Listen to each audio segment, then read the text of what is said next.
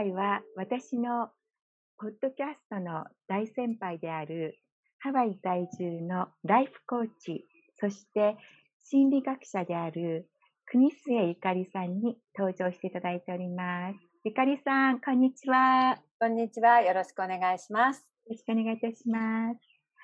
私が初めてポッドキャストで会ったのは、ゆかりさんのゆかりずポッドキャストという番組でした。そして2017年から約120本ぐらいですよね、ポッドキャスト上げられてまして、あの、ゆかりさんのそのポッドキャストに上げられているストーリーを聞くと、なんか自分の悩みなんか本当にちっぽけなものに感じて、すごく勇気づけられて、もう最初からあの全ストーリーを、エピソードを2回ほどずつ聞かせていただきました。ありがとうございます。はい。エミさんしかいないと思いますけど、そういう人は。いやいやはい。そんなことはないと思うんですけど。そしてこの度、あの、まさか自分がポッドキャストを始めるとは、その当時は思ってなかったんですけれども、まあ、ご縁をいただきまして、えー、ポッドキャスト始めることになって、で、まず第1回のゲストさんは、はい、あの、ゆかりさんにぜひお願いしたいと思ってお願いしました。ありがとうございました。はいはい、頑張ってください。ね、やっぱり新しいことを始めるというのは、なかなか勇気がいりますけれど、はい、あの由美さんはやはりメッセージがいろいろあると思いますので、はい、メッセージを出してあげていってください。ありがとうございます。それでは早速ですが、ゆかりさんの自己紹介をお願いいたします。はい。自己紹介って言っても、あの、まあ、仕事はですね、先ほど言っていただいたライフコーチという、えー、仕事をしています。今はまあ、 Zoom なんかでするんですけれど、ライフコーチって何っておっしゃる方もいらっしゃるかと思いますが、まあ、あの、なんて言うんですかね、カウンセラーのようなものですけれど、別にあの、病気じゃなくても、人に話を聞いてもらって、人生のこう、岐路に立ってる時に、どっち行こうかな、なんていう時に、なんかこう話を聞いてもらい、そして自分の決定をしていくっていうようなプロセスってみんな必要だと思うんですね。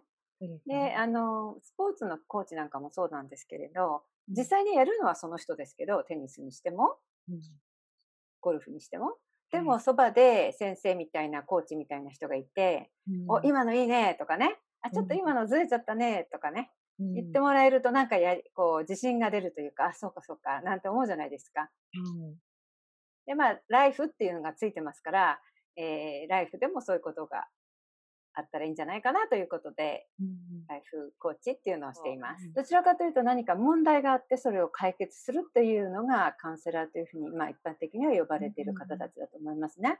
でもその方たちもするんですけど、コーチっていうのは、やはりこれから今いるところから始めて、あのこっち今からどこ行くっていう時に、まあ、肩を並べて行く先を一緒に見るっていうような感覚で見ていただくといいかなと思います。はい、はい。なんかすごいあの、ゆかりさんの、あの、そういうポジティブで、まあ本当にゆかりさんって私あの、ポッドキャストでも伺ったんですけど、ご自分がすごく、あの、いろいろな経験とか体験をされていらっしゃるので、あのいろんな方のお気持ちがわかると思うんですね。それで、こう、たくさんの方が、こう、相談とか、まあ、あの、お話をされる上で、あの、ゆかりさんだったら、こう、分かってもらえるっていうか、安心してこう、なんか自分に寄り添ってもらえるっていうような感じがとてもするんじゃないかなって思ってます。ありがとうございます。そうだといいんですけれど、必ずしも全てがうまくいくとは限らないんですけれど、まあ、でも今、エミさんがおっしゃったように、人に話を聞いてもらうっていうことは、やっぱりすごく癒しになると思うんですね。はい。で、それもすぐ、あ、それは違うわよとか、ああ、あの人はこうしてるからあなたもこうしたらっていうようなものが返ってきちゃうと、うん、え、ちょっとちょっと待って、私の言いたいことまだ言ってないけど、うん、ってなっちゃいますよね。うん、やっぱりとことん、あの、話、その人の話をお聞きするっていうのを、すごく大事だと思ってます。はい。で今、の、活動されてる、あの、先ほどちょっと伺ったときに、あの、ポッドキャストを今、英訳されてらっしゃるって伺ったんですけど、はい。はい。まあ、今まであの、初め日本語のポッドキャストを始めるときにはですね、まあ、100回ぐらいやったらいいかなって自分なりに目標を持ったんですね。で、120回ぐらいになったので、ちょっと一旦お休みをさせていただいて、で、まあ、アメリカに住んでいますので、え日本語でじゃなくて、英語でも書いてないの？っていうふうに聞かれることが多かったんですね。で、えー、でも私ネイティブじゃないので、えー、ちょっと待って、えー、今年に入ってから、まあ、今まで書いた日本語の部分のものをですね、あの、まあ、あの音声にはまだしていないんですけれど、とりあえず読む、えー、ブログという形で英語でも出すようにしています。すごいですね。ええ、もう大変ですよ、英語で書くのは。本当ですよね。はい。すごい。さすがゆかりさんですね。もう、そういうのをコツコツとされるのがまたすごい素晴らしいと思います。ありがとうございます。はい。まあね、ゆかりさん、私がですね、今、あの、ライフスタイリストとして、あの、い。ろいろなことを発信していきたいなって思いまして、で、はい、あの、私が素敵だなって思う方をゲストにお迎えして、で、あの、お話をさせていただいてるんですけど、ゆかりさんのですね、あの、皆さんもお聞きしてるんですが、ゆかりさんが、えー、最後に食べたい食べ物っていうのは何でしょうか？はい。その質問をちょっとあの宿題的に2、3日前にいただいて考えてみたんですけど、出てこないんですね。もしこれで最後だよ、口に入れるものがって言ったら 何かなって思ったら、はい、なんか新鮮な綺麗なお水かなっていうイメージが湧きました。ああ、そうなんですね。うん。お水をこう、口にしたいなって思いました。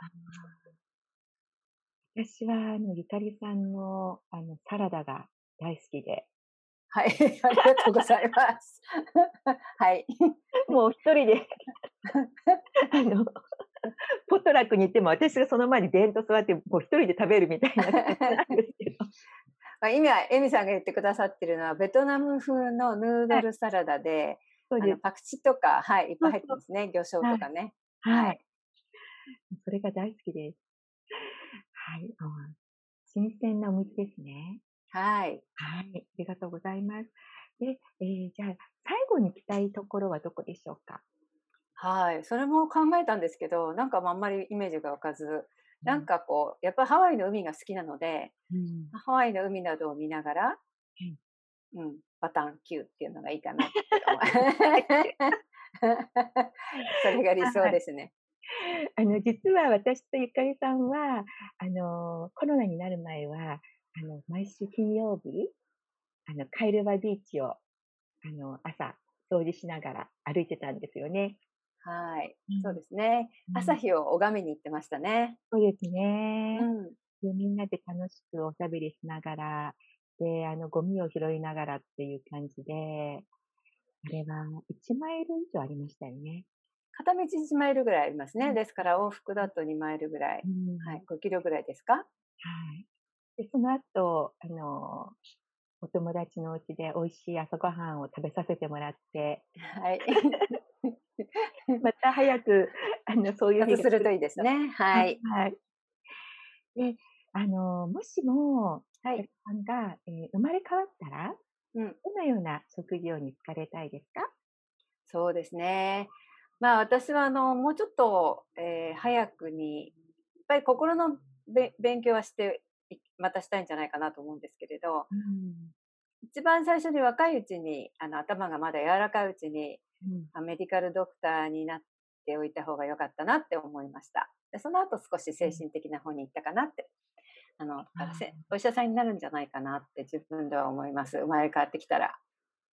どういう専門のお医者様ですか？そうですね。やっぱりファミリードクターみたいに何でも来いみたいな感じ。子供も大人も、はい。そうなんですね。はい。かゆさんは、あのね、心理学の方では博士号を取られてらっしゃるんですよね。はい。取られたっていうとなんかすごく立派なんですけど、ちょっとおこぼれに預かっていただきました。もう、そういうその外国の地で、あの、セカンドランゲージで、そういう博士、博士号まで、はい。あの、並大抵なことではないと思うので、素晴らしいなと思っています。はい、ありがとうございます。はい。あと、最後にゆかりさんから、はい、のリスナーの方に何かメッセージがありましたら。えー、死にまつわる話なんですけれど、就活あの、のポッドキャストなので、あの、デス、ダウラ、デスミッドライフっていうことを聞いたことありますか？え、聞いたことないです。ないですか？あの、DOULA ってドーラっていうのかな、ダウラっていうんでしょうか？要するに、お産婆さんのこと、ミッドライフのことをこういう言葉で言うんですけれど、はい、あの、皆さん生まれてくるときはね、あの、お産婆さんいるじゃないですか。はい。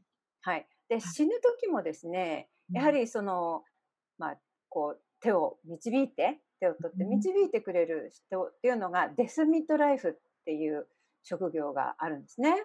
スピリチュアルなことも含めまして、はい、でホスピスをやってらっしゃる方なんかはもうよくご存知の方だと思いますけれど、うん、まあ、いろんな面がありますよね。亡くなる時っていうのは。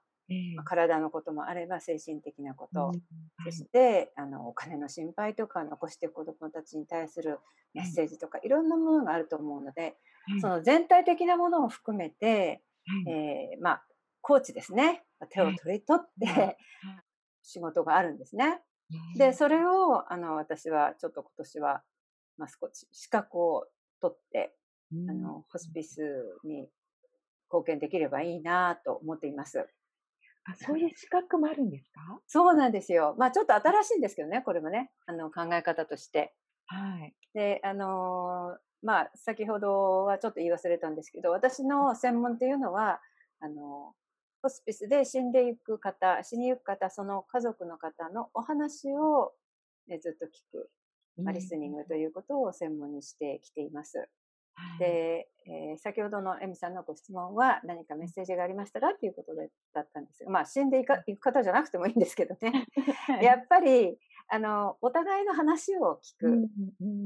みんな聞いてほしいんですよ。そうですね。うん、言いたいこといっぱいあると思うんですね。で、特にご老人とか、まあ、あの、病気で一人になってらっしゃる方とか、でそういう方っていうのはやはりあの言いたいことがいっぱいあるけれど聞いてくれない。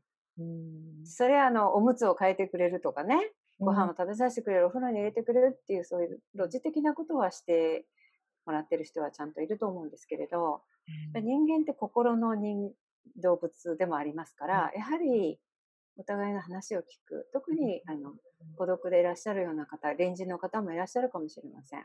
またはしばらく話してないおばあちゃんとかね、おじさんとかいるかもしれない。そういう人に、まあ、もし、あの、余裕があればですね、電話をするなり、何か声をかけていただいて、えー、聞かせていただく。いや、それじゃないとやっぱ話ってなくなっちゃうんですよね。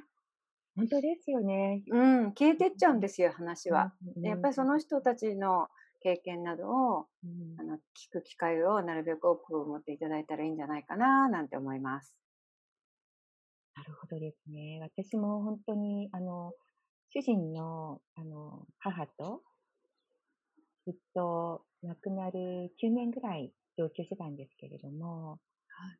はい。で、まあ一緒に住んでましたけど、私もお仕事してましたので、なんかゆっくりと、まあそんなに口数の多い方ではなかったので、うん、あのでもゆっくりともっとね、なんかお話をね、今聞いて、ゆかりさんの話を聞いて、ああ、もっと聞いてあげれたらよかったなって、うん、うん思いました。まあ、はい、うちのうちの母もそうなんですけど、年を取ってくると、はい、みんな同じことを何度も何度も言うじゃないですか。